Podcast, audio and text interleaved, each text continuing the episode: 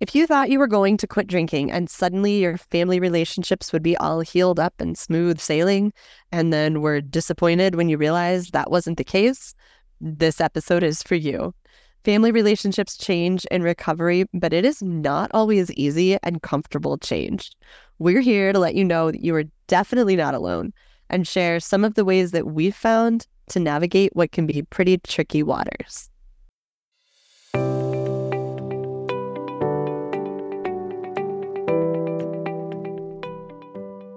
Welcome to Through the Glass Recovery Podcast, where we believe that connection is the opposite of addiction, vulnerability is the antidote to shame, and that recovery isn't just rewarding, but it's also a lot of fun. We're your hosts, Steve and Julie. Listen as we get together with friends to shed light on the hard things, talk about the other side of addiction, and how we create a life so full there's no space left for alcohol. Don't forget to visit our website, throughtheglassrecovery.com, and sign up for our weekly newsletter. You will get access to our weekly sober hangout sessions on Zoom, articles with tips and tricks to keep you moving forward in recovery, and journal questions about the podcast topic so you can create your own growth. Okay, welcome everyone. We are here tonight with DeAnn, Kernie, and Ali. These are three people who have actually never been on the podcast with us before. So this is going to be super exciting. I'm really looking forward to our conversation. As per usual, we're going to go with our introductions. And DeAnn, do you want to get started? Sure. When you told me I had to introduce introduce myself, I have no idea why I froze. That seems weird. I should be able to do this. um, I also, when I got the topic that we're talking about today, I also was like, oh man, like I actually have to think about some stuff and be thoughtful here. So thank you for pushing me because I need it. I awesome. am DeAnn. I am DeAnn. I am um, just under five years in recovery. I recover or I recovered in a lot of shame and silence for the first two years of my recovery and uh, started shifting my perspective about my second year in. That would have been about the time of the pandemic. I did a lot of work during that time, actually online, got involved in a lot of different communities and perspectives around recovery, and it changed everything for me. And being public about that is something that I am really proud of because I feel like it's one of the hardest and biggest accomplishments of my life. So why would I be ashamed of that? So I wear it with pride. And I will say that a little bit about me I'm about 20 years in a sales environment that contributed quite a bit to my drinking and just the, not only the social aspect, but the stress related to that as well. And I did leave the corporate world finally just over a year ago. I'm actually back in school now I'm attending Hazelden Betty Ford Graduate School of Addiction Studies to become a counselor for addiction. And I just went and visited that campus for the first time last week. It was a really cool experience, kind of a little, I don't know, some people listening might know of it and know that that Minnesota model is kind of a mecca of recovery and a lot of work around recovery has come out of Minnesota, oddly, of all places. So I'm excited to be a part of that. And I also have a little nonprofit that has a podcast. It's called Show Up and Stay. And uh, we also have a focus on workplace and what we call sober positive workplace right now, which is all about trying to normalize non drinking in the workplace. And that comes very much from my own personal experiences going back to work as a sober person and experiencing a lot of weird things. So I think I will stop there. That is perfect. That is awesome. I love hearing about all the things you're doing. That sounds really exciting and super super excited to hear some some of your perspective on our topic tonight. Now that I know that it's going to challenge you. So really cool. Thanks for being here. Um, and next we'll go with Kernie Hey guys, thanks for having me. Hopefully I can give you some good content here. I like to think of myself as kind of efficient. So and the what are you saying? um, that's it. Talk about efficient. What are you? that? However What you are like. you talk about efficient, eh? What are you saying? Nothing. We're good. Have a good night. Uh, anyway, yeah. So I'm I'm Kernie. Uh, most of my uh, you know, online sober friends and family know me as Kernie. But uh, yeah, I started my sober journey. Uh, it was probably uh, I think it was like three years, eight months or so ago. I had a bad night in between then and now. I got 407 days uh, streak going here, so it's been good. Um, I didn't fall out too long, so I like I had a good base, so got back to it right away. Um, but uh, that that first, you know, two years, three months or so, I grew a lot during that time personally and learned a lot about myself.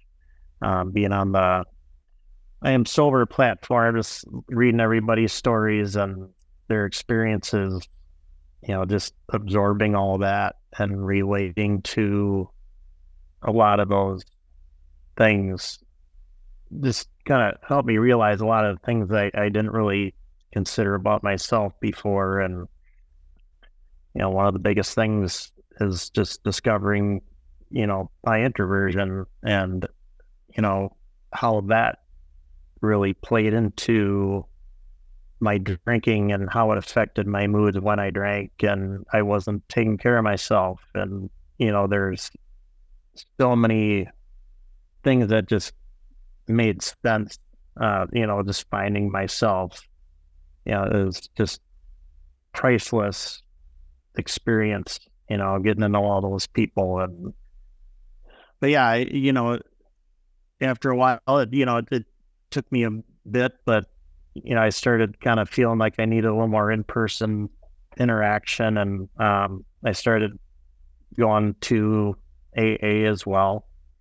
So I'm doing doing both, probably more AA now. Um, I was a little reluctant to do that in the past. I had some reservations about it. And um, now that I've gotten back into it, I've realized a lot of my reservations weren't necessarily accurate but I know it's not for everybody. It's it's working for me right now, and that's that's all that matters. And do what you got to do, right? Whatever whatever it takes.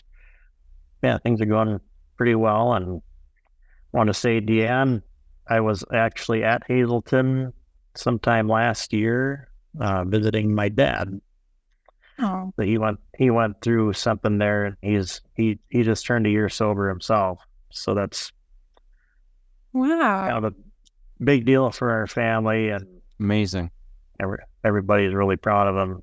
And, you know, that facility did wonders for him. So, You yeah, from the Minneapolis area. So, familiar with the Hazelden thing, you know.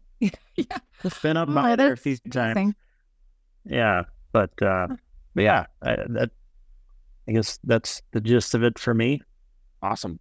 Super cool. Yeah, I'm glad to hear you're doing so good. Um, it's really nice to see you again. I think the first time I met Kernie was the very, very beginning of my recovery journey. So it's good to see you and, and good to get to chat with you again. And also, I think you and I now share a sober date. You do. Which is Yeah. awesome. Yeah. So we're twinsies. I love it.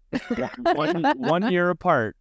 One year apart. One Yeah. year apart, Good. September 12th. September 12th. Is it related to your birthdays, like your actual birthday? No, no, No, sober But it's not at all. Oh, no, I was just going to say, I've noticed that a lot of times people kind of have like one la- last hurrah for their birthday. I happen to fall in that category in February. So that's what I'm asking. All right. No, right. no, mine was completely random. It was just the, the last day that I felt like feeling like shit. So, no, Fair that's, enough. That's how that happened. yeah, and short side story here with with Kernie uh, this past summer when I took a, a road trip and I drove drove through Minneapolis and I fired Kernie off a text message and as I drove through Minneapolis, him and I got together and had lunch yeah. and it was It was, awesome. yeah, I would agree. It was priceless conversation. I mean, it was Super. You know, cool. we we chatted like old friends, and you know, I even told Steve I I don't think I had conversations like that with some of my best friends I grew up with. You know, Right. um, so it's pretty amazing. Yeah, it was pretty awesome. That seems to be how recovery conversations go. I think that's really neat. And that in person stuff is just amazing. And speaking of in person, um, Steve and I have actually both been lucky enough to meet Ali in person also. Let's go ahead and, and get your intro, Ali. Hey, yes. Hi, guys. Thank you for doing this. I'm Ali. I'm 10 months and a week today, All my journey. And gosh, about me. Um, I've woven my way through many different uh, career and study from art and music to agriculture, yoga, uh, as a yoga instructor and Ayurveda. And now I'm just starting to dig into a project that I call the Sober Witch. Just kind of wanting to share some things that through this like first year of my uh, sober journey that kind of helped me along. Really connecting with um, the cycles of nature and life, and just being really present for it for the first time in decades, to be honest, you know. And so that's my little fun thing that I'm playing with, and I'm going to release around Halloween. Thought it was apropos. but yeah, this journey has been so life changing and incredible. And I do thank you for doing your podcast and the work that you do because that's what those kind of things are what led me to this point in my life today, which like every single day I have gratitude for. Um, never thought I would even get here, honestly. And it was just, you know, getting to a low point and really reaching out in the dark and just trying gra- grasping for things, you know. And I found podcasts and quit lit and all these things, and it was just happened to be one episode of one podcast that I heard. Uh, the person put said their contact information was in the show notes. I reached out. She contacted me back and led me to this whole community that changed my life, really. So, Just like that. um, yeah, I mean, honestly, it was, you never know. Like you guys were saying, whatever works, and everyone has their own journey. But, you know, thank, thank everything that that one thing clicked for me, that it turned on a light, and that I'm here today and I'm talking with you guys. So thank you. so the Sober Witch is a blog that you're starting. I Yeah. and do you have a date for when that's gonna launch? Um, probably on Halloween this month. Awesome. uh, October 31st. And it's going to be like an article or blog on um, the Sobertown website. And then I'll also have an Instagram and an email contact and things like that. And it's, you know, it's just who knows what helps somebody. You know, it's kind of stuff that I was looking for and I didn't find in the beginning of my journey. And I, as I learned myself um, some things that just aided me, I thought, hey, maybe other people might like it. Maybe it connects with other people. So I'm just throwing it out there for some fun and some help. Awesome. I think Awesome. that's amazing. That's really cool. I one my favorite thing about podcasts and about things like this is that all of our voices are going to be out there. You never know who needs to hear your story and your perspective and you know, you just you never know. So, thankful for all of you guys for being here and sharing bits of your story with us and um, hopefully the things that you say today will connect with someone in a way that they really need. So, we all know that our drinking affected everyone around us, some more than others. But when someone is suffering from substance use disorder, everyone in their life is affected. As a result, many of us experienced very damaged and very problematic family relationships. But I think it's also important to talk about the effect of our recovery and what it's had in our lives and the effect that it's had on the people in our lives, too. How have your family relationships changed since you stopped drinking? Is our topic for today. Anybody's welcome to jump in. Um, it's kind of a free for all, and we'll just uh, we'll go from there. Firing squad. Go. Okay, I, I can get us started. Okay. So it's so funny. I'm just hearing you ask this question again. And so much of the preparation I did was actually more of the opposite question, which is how did my drinking affect versus, versus how does my recovery affect? But they do go hand in hand, right? So I guess to speak to kind of the before and after is is maybe the direction I'll go here. So this was really interesting for me to reflect on. Um, when I went into treatment over five years ago, I had, or just under five years ago, I had gotten to the point in my life that I had convinced myself that I had shed all the relationships that would be impacted by my choices to the point that I was so incredibly isolated that I did all of it on my own. I looked up recovery centers on my own. I dragged myself off my couch. I think the thing that got me there, honestly, was this moment I had about my dog and who would take care of my dog. And that outside of that, that was it. And I don't say that to uh, like, I know it sounds so awful and depressing, but there is so much joy in the story that you're going to hear in just a minute. Mm-hmm. But that that was the truth. And I think what was interesting about the way that I felt my substance use was impacting people was a lot of lying to myself that thinking that it wasn't thinking that I was much better at hiding it and lying about it than I really was. And I didn't realize a lot of that until further along in my recovery because I really thought that I had done a really good job of protecting people from me.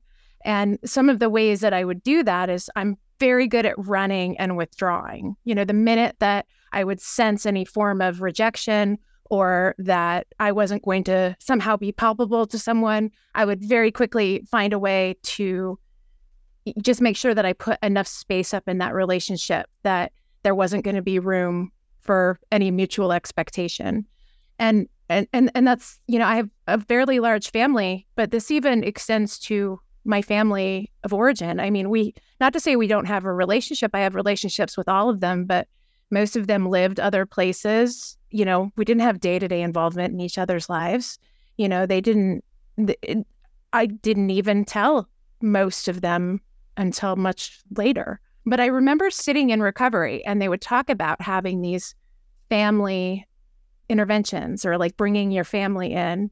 And I remember how impactful that was for me to sit there and realize like my marriage had ended. I had, I was 39. I didn't have kids of my own. So I didn't have children. I had quit my job because it, I was falling apart and I wanted to quit them before they quit me and I had severed, you know, any sort of accountability to any other relationships in my life. So I said to them, I'm like, no, really, there isn't, there's, there's no one to bring, you know? And I don't know, it's weird I can say that with a smile now, but it was obviously a wake up call. But it took longer than you would think for me to sort of figure all of that out. Um, because what I realized was that first I had to recover from my addiction to alcohol. That was first and foremost. Nothing else could come until I got through that. And for me, that first whole year was kind of tough. I, I really couldn't even start working on some of these other areas like my relationship development skills and the tools and the mal the very tricky ways that I had learned to keep people at a distance from me. And I also had to accept the fact that I wanted people in my life I and I did and I needed it and I craved it. I craved it so much. That was why I was so empty, you know, but I didn't know how to put all of that story together until later. So I am long-winded. Sorry, Jeff. I'm going to keep going. I'm almost done. That's good. Don't worry about it. Um, Let's keep it short. I know. I know this is uh, okay, sorry. I just I, I'm almost there. Okay. So I think that like so recovery for me has been an interesting process because it really has been relearning how to be a human being and how to build connections with people at age 40. I mean, I really had a level of immaturity around what I thought intimacy and I don't even I don't I mean all kinds of intimacy, just being a human and showing up for humanity and other people. I had a really misguided view of that. And the other thing, though, that came is that I found that I carried a lot of shame, as we all do. And so it's none of this is to say that I didn't have things that I feel bad about or people that I that I need to make amends to, or that people that were hurt by the way that I withdrew from life or the ways that I would kind of disappear. I may not have actively done anything, but there was a lot of passive ways that I think I created harm for a lot of people in my life, including family. Mm-hmm. And I had to come to terms with all of that. But what I found was I was kind of neglecting all of that. And I was overly focused on these other areas where I was getting all of my self loathing from and saying, like, this, these are the things that just make me not worth, not worth it to anybody. And until I kind of could clear that out and realize that, yeah, there maybe there are pieces of those things that I have accountability to. But then what I found with most of them is that in most cases, I was owning way more of the situation than I actually needed to. And then I wasn't owning some of these like smaller ways that I was just being an asshole, you know, like really. And like just mm real just kind of like oh, disrespect backwards. Exactly it's all, it's all backwards right? It's like owning their part instead of you owning your part and you're giving them their part and then i'm taking your part and it's just one big yep. Yeah it's a hodgepodge. but you can still feel like you're noble somehow or protecting other people or the stories that i could tell myself really are kind of shocking when I look back on them. So I think, yeah, it, it's just that that was a really interesting piece. So for anybody who's listening who's in those early stages, I mean, for me, the biggest thing for me in terms of my healing was dealing with my shame and getting it right sided. Not to say running from it, not to say deciding that I shouldn't have any, but figuring out like where I needed to, like what I really wanted and the type of person that I really wanted to be do do I want to be somebody that people can't count on because I'm never on time? Do I want to be someone that nobody thinks of calling first when they need something because I'm so unreliable? I decided I didn't want to be that. I didn't want to anymore. I was ready to show up differently. But what I found through that, in particular with my family, is that that process takes a lot of time. And I and I don't want to say that to discourage anyone. It's just the truth. It's like you can say, I've changed. I'm going to be different. I have different goals now. But the reality is, and the tough part is, is that most people aren't really going to start picking up on it until they see some things in action. And that can be hard, I think, because you can feel so changed and so like you're vibrating as like this new human and you just want everyone else to feel it. But then there is this kind of tough reality of like, I have to, I just have to start one thing, you know, with with each interaction, I just start doing things a little bit differently and showing up differently. And then eventually, now I see a massive change in my relationships with with family and um, in particular. And I have done a lot of work around um, my part with like my relationship with my partner. I've done a lot of therapy around my issues with intimacy. I won't go down that whole road, but I just, I hopefully this gives a nice uh, kind of understanding of what that process has been for me. But I, um, thank you. Okay, bye. If you okay, bye. It's, like DeAnn's gonna hang up the phone now. it is no, it's huge though, and that's. I think you illustrated perfectly that it is a freaking huge process. It we start and I know, like you said for me, I'm like, I'm a completely different person now. And everybody should accept that about me. And, you know, everybody else should be as excited to move forward as I am. And everybody else in my family was like still standing back watching me, like, I don't know what the hell to do with you. Right. And I'm like all of a sudden coming in and I'm like, you know, starting to speak my truth and I'm starting to talk more vulnerably and I'm trying to like develop emotional intelligence and connect on a real level for the first time in their lives. And they're not like just jumping on board, right? Like that's not how that goes. They're like, I don't know what you're doing. And so they kind of stand there and look at you and kind of, you know, like make sure that they keep you at arm's length and they're like, okay, like I don't get this and I mean, I'm I'm two years into this, and I'm still very much in that place. Um, I So I never, and I think you talked about this, DeAnn. I never understood what connection felt like or what it was. Never in my life, even as a teenager, I never had the friendships um, that involved really being vulnerable and really talking honestly about what I was feeling and what I was experiencing. Everything was surface level. It was that way with my parents. Like, my parents are, God love them, emotionally dumb, right? They just can't have those conversations. And that's what I was raised with. Mm-hmm. I married a man who was raised by very similar parents who are emotionally dumb, maybe even more than mine, which is hard to do. And so he had the same experience. And so I finally show up in the recovery community and people are having these conversations. And I was like, holy shit. My whole world changed because I felt connection. And I started developing these friendships that felt real for the first time in my life. And that's what I wanted from my family. That's what I wanted from all of my relationships. And at some point, like I remember just realizing connection with other humans is literally the meaning of life. That's why we are here. That's why we are placed on this earth to interact with one another, is to actually create meaningful connection. And I had never experienced it before I turned, like you said, until I was like 40. And so that's like what I, uh, that's all I want in my life now is meaningful connection from friends and from family and from random strangers in a Zoom room on a podcast and wherever I can get connection, right? But other people don't necessarily understand that or like jump on board with that as quickly as I think we would like for them to. It's like the difference between like I I can go and have lunch with some people, but I can not go and have lunch with someone like Kernie and have the conversation that I did with him.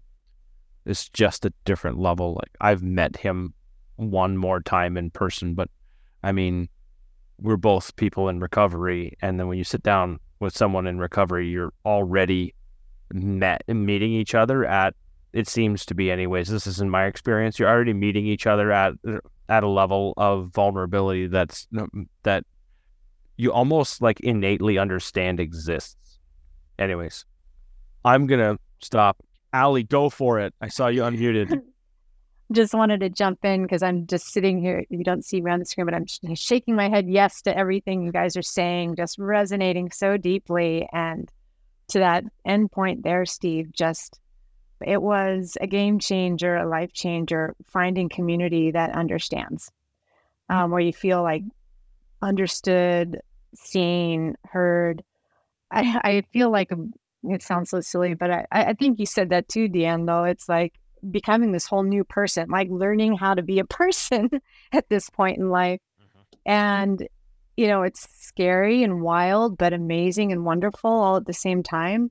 And I am in the process of it. You know, I'm in the middle of it. And yeah, so I, I feel so grateful for for the community to, to find people in the same space that we can learn to share and be vulnerable together because it is kind of freaky and scary. I mean, looking at this topic of, you know, our relationships and our family and friends around us, like everything has been turned upside down for me.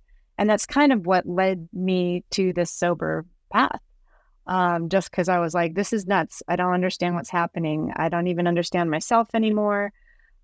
I felt really vulnerable in ways where it was more toxic, like how it was being received, or my relationships felt more toxic than healing.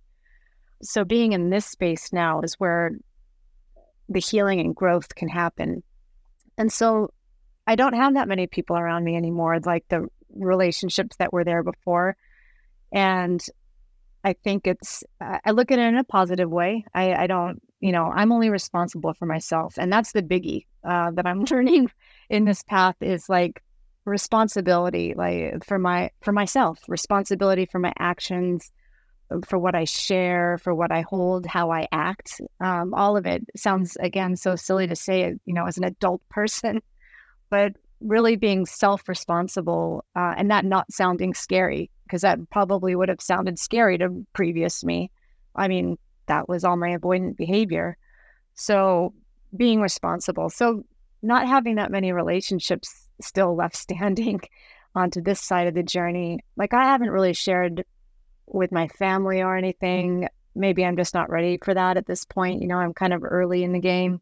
Maybe at some point I will, but I still can see the the differences and the shifts. I did see um, amongst the few people around me, family included, even though they didn't know the journey I was on, they weren't comfortable with the changes.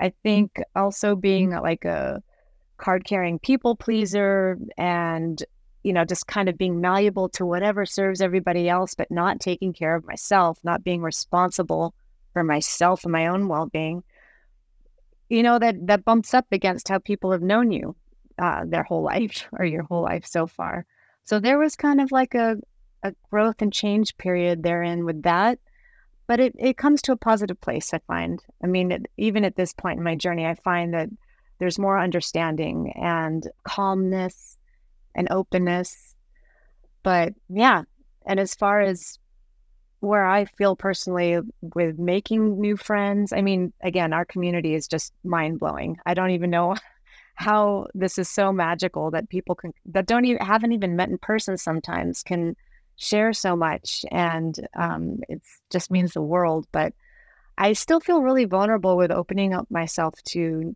new friends. I'm gonna I'm air quoting like IRL in in real life. I just still and it's okay because kind of protective of this new me. And whatever baby steps I need to take to keep going forward here, I've learned is totally okay. Whatever I have to do to protect this and feel safe and feel good is fine. And everything will evolve uh, from there. So um, that's my two cents. Absolutely. I think I'm really similar as far as what you were saying, Ali, about being a people pleaser. And for for my family and and I'll say like my family of origin, you know, my parents and um and brother, but then also my husband and my kids. Nobody really knew that I had a drinking problem. Like I hid that really well. So I was, you know, spending an awful lot of time wasted and nobody really, I mean, they might have seen me get a little, you know, overdone a few times here and there, but nobody assumed that I actually had like, you know, a problem. So when I quit drinking, like it wasn't a big deal to them. It wasn't this big, you know, there are some people who are so toxic when they're drinking that they're just going around destroying the lives of everyone around them. And that wasn't me. I was bending over backwards to keep everybody happy and to make sure everybody liked me and to make sure my life looked absolutely perfect. And so when I quit drinking, then I stopped doing those things and I stopped making sure that everything looked perfect. And I started letting my life be real and I stopped people pleasing. And so it has been a super uncomfortable journey for especially the people closest to me, because I'm not the person that they were really comfortable being around. And that has been hard because then I second guess myself. I'm like, maybe I should be trying harder. Maybe I should, you know, make things look more perfect because, gosh, it made my mom so comfortable to know that her daughter had the perfect life. Right. And then I'm finally like, DeAnn's like, oh my God. but it's finally like, hey, y'all, my life yes. not perfect. Right.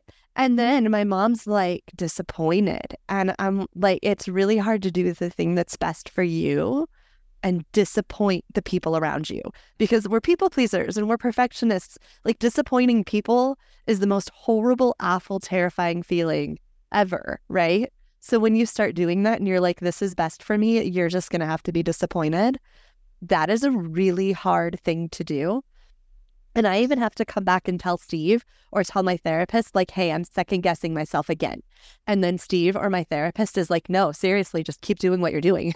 like, I, I have to keep, I, I need that to like, I need them to keep reiterating, you're doing the right thing for you because it's, it's hard. It's so hard to validate yourself when you're a card carrying people pleaser.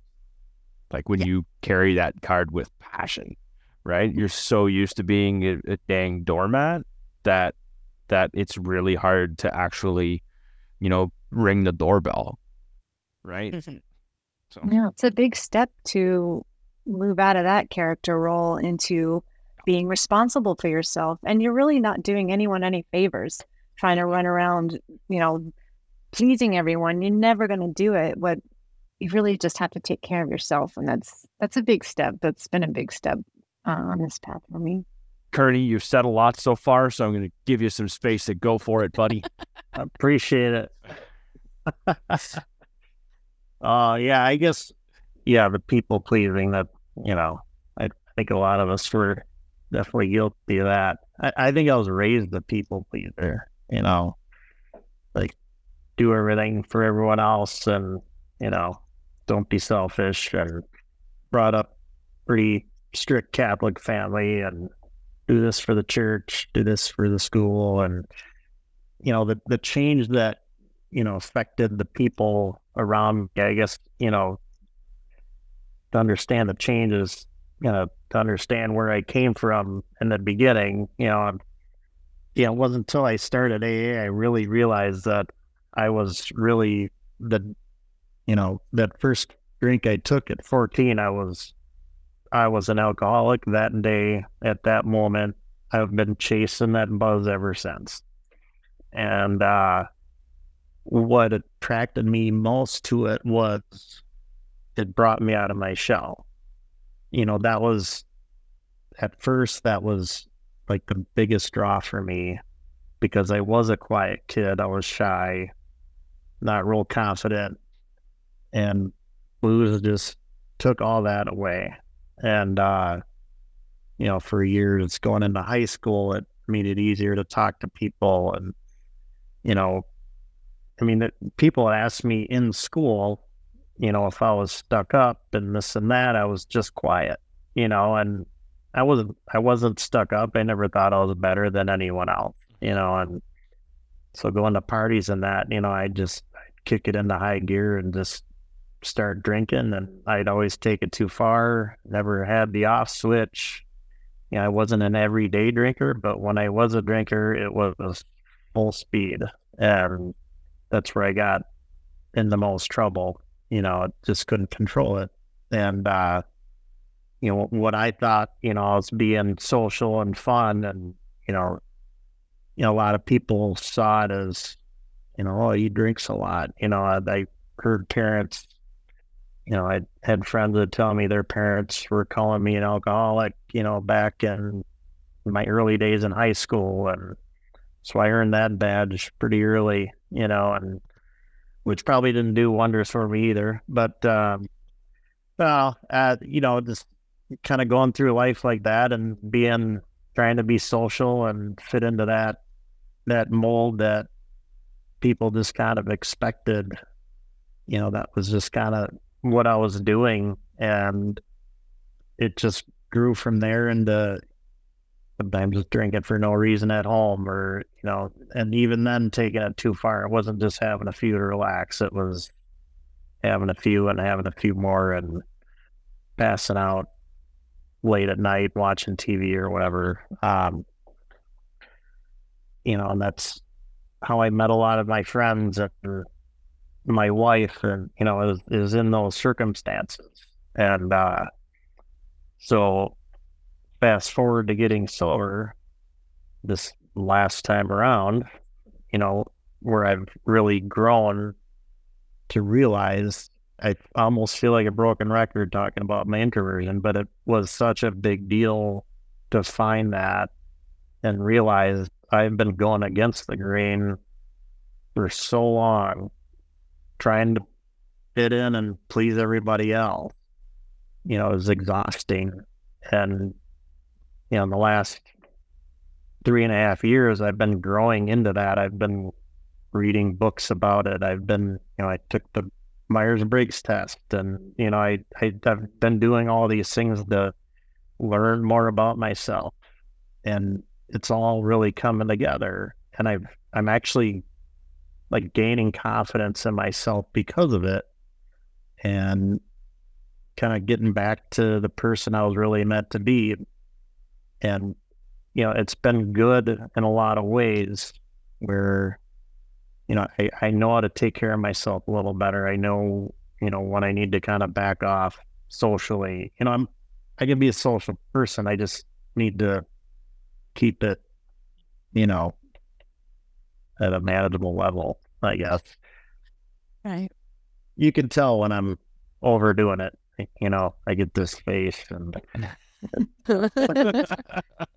Do you find that so like when I quit drinking, my my very first like I don't know, the first thing that I did was go on this major authenticity journey because I felt like I had no idea who I was, right? And I think Kernie and I may have actually kind of talked a little bit about that at some point, but it was like like this big authenticity thing. Who am I really? I had no idea what I even enjoyed doing. I didn't know that I'm I'm also very I'm not very introverted. I'm more introverted than I ever realized. So I had to re-meet myself.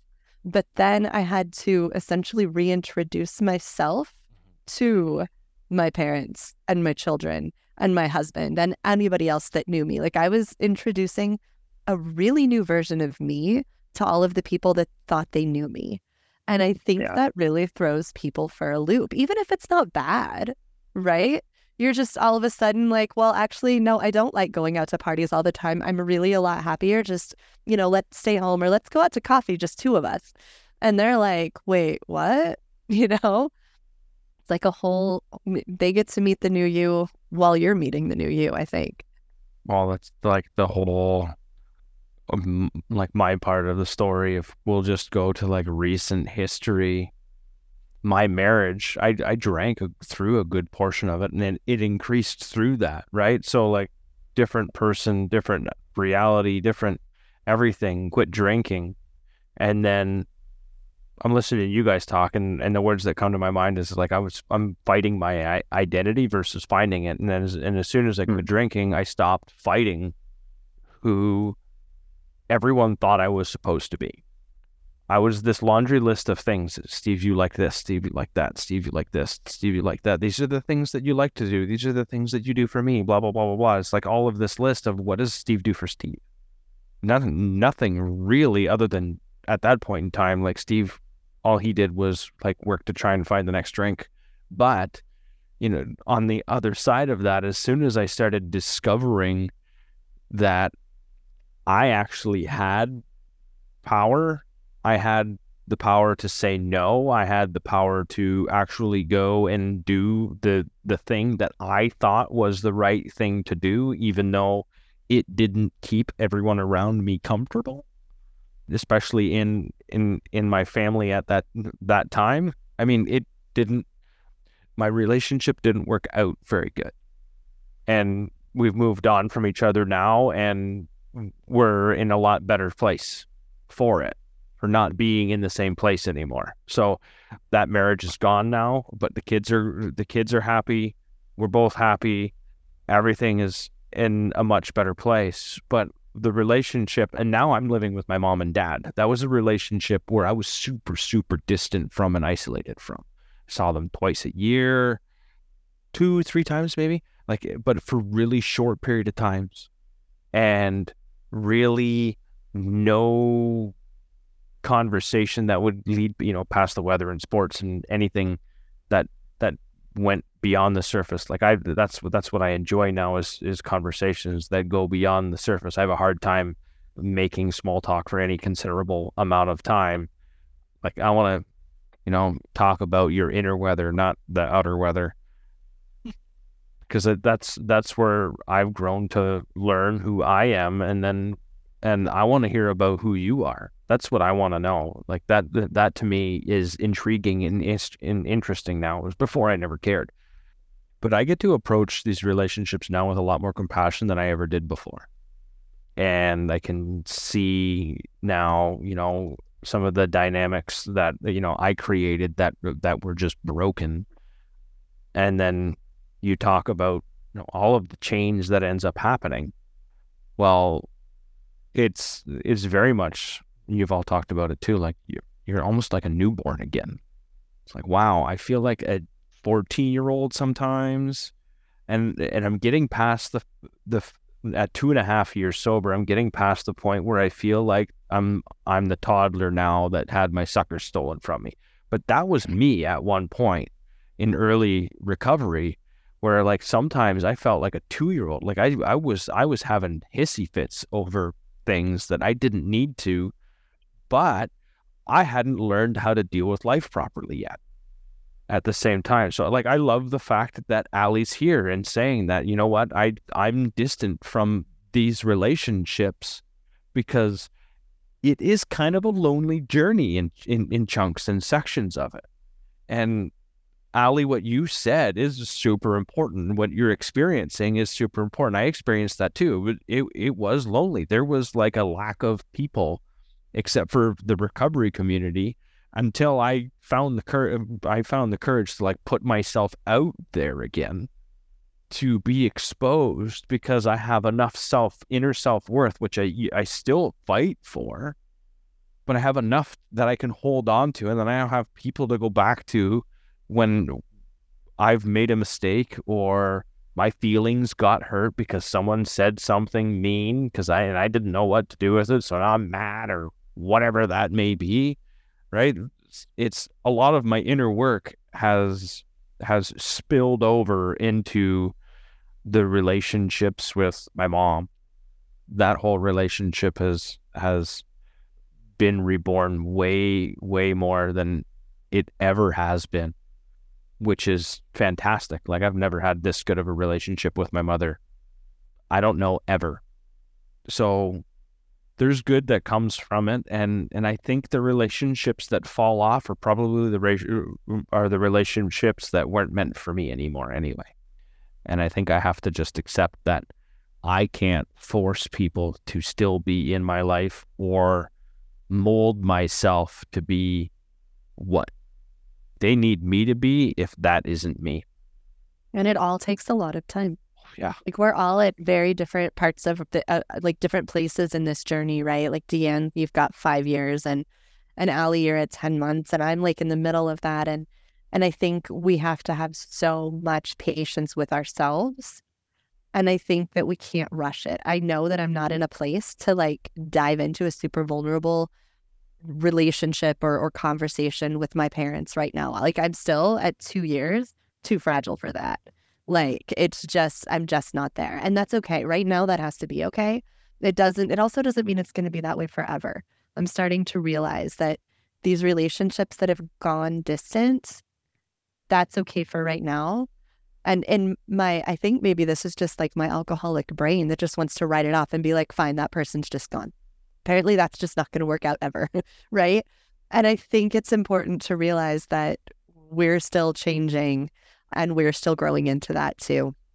We just have to be really gentle and really patient with ourselves and with the people around us too. We look at it. How long did it take us to like destroy and isolate ourselves from those relationships? Maybe not destroy, but have like damage them anyways. You know what I mean? Mm. It took a lot of years to get to where that went. it's going to take and, and it seems like an enormous mountain to climb, but it's one hell of a journey. Right. Right? It really is. And it's, I don't know, it's pretty damn rewarding once you figure out. I'm probably going to wrap this up too because we're getting close to the. And can I jump in? Yeah, go for thing? it. I do want to comment. Well, it's kind of everything that we've just been saying. I love the direction this has taken. And um, what Kernie was talking about in terms of the introversion, I think is a really important key and something that I can relate to in the sense that I used alcohol as a way to what I thought was connect with people. Mm-hmm. And it was kind of this tool that I found that was almost like a shortcut that I felt like was like leading me to this level of in- intimacy quicker that somehow I was shortcutting the, the shortcut of vulnerability. Yes. Exactly. Yeah. Exactly. Yeah. And and then like these are my people these are the people who you know tell the truth. Mm-hmm. and and i and so and then in relation to what ali was saying about kind of early sobriety there is a loneliness factor to some degree with that and there's a lot of fear because i was like that was the only place that i really knew how to do this. So now what? You know um so it let so i actually brought this quote with me. Please just bear with me. This is from laura mckowen of the luckiest club um, she wrote a book called We Are the Luckiest. I love it. It's one of my favorites. But she talks a lot about this idea. And I just thought that this like really summed up everything that we just talked about, which is that drinking gave me the illusion of connection. When I was drinking with people, I felt like we were getting closer. I felt like alcohol allowed us to break down barriers to slide closer to our truer selves and to each other, closer than we can ever get without it. But when the buzz wore off, the separateness returned, and often it was intensely magnified. The loneliness didn't end when I started to know people in sobriety or when I found new ways to fill my time. Loneliness started to abate only when I began to really let people in and tell them the truth, and that took a long, long time. Very well said. I don't even Yeah. need to recap anything. I Laura don't, has us; she has us covered. I don't even. I'm not. I'm. I'm not going to. I'm like. I've really. Uh, you pretty much summed it all up well enough. Like I don't have words for that. Just. Just DeAnn shows up with a final mic drop, and it's gonna be the first Yeah, episode. no, it's not my words, not my words, it- but I either way. literally wrote it down in preparation for this conversation. I'm like, yes, and I'm like this, and then as everyone's talking, I'm like, this is it right here. Yeah, it is. It Perfect. it really is, and it it it. uh, I think the key part here is is it doesn't happen fast. It'll happen faster for some people than it will for others, because you're we're, we're dealing with people. Family is people, right? And everyone's going to have their own version of of heal of, of their healing of us, and whether that's acceptable to them or not either. So it just takes time. I want to say thank you, DeAnn. Thank you, Kernie. And thank you, Ali, for joining us on the podcast tonight. I really appreciate your thoughts and your time. Thank you so much. Thank Thank you guys. Thank you. Thanks for doing this podcast. I love it. You guys were great. Thank you. Yeah, you were. Thanks so much to our listeners for sharing your time with us today. Guys, if you haven't left a review or a rating for our podcast, please, please, please go do that unless you hate it. Then don't go and do that. But seriously, those ratings mean the world to us and make a huge difference in how many people see our podcast recommended to them. We would love for more people to hear these conversations.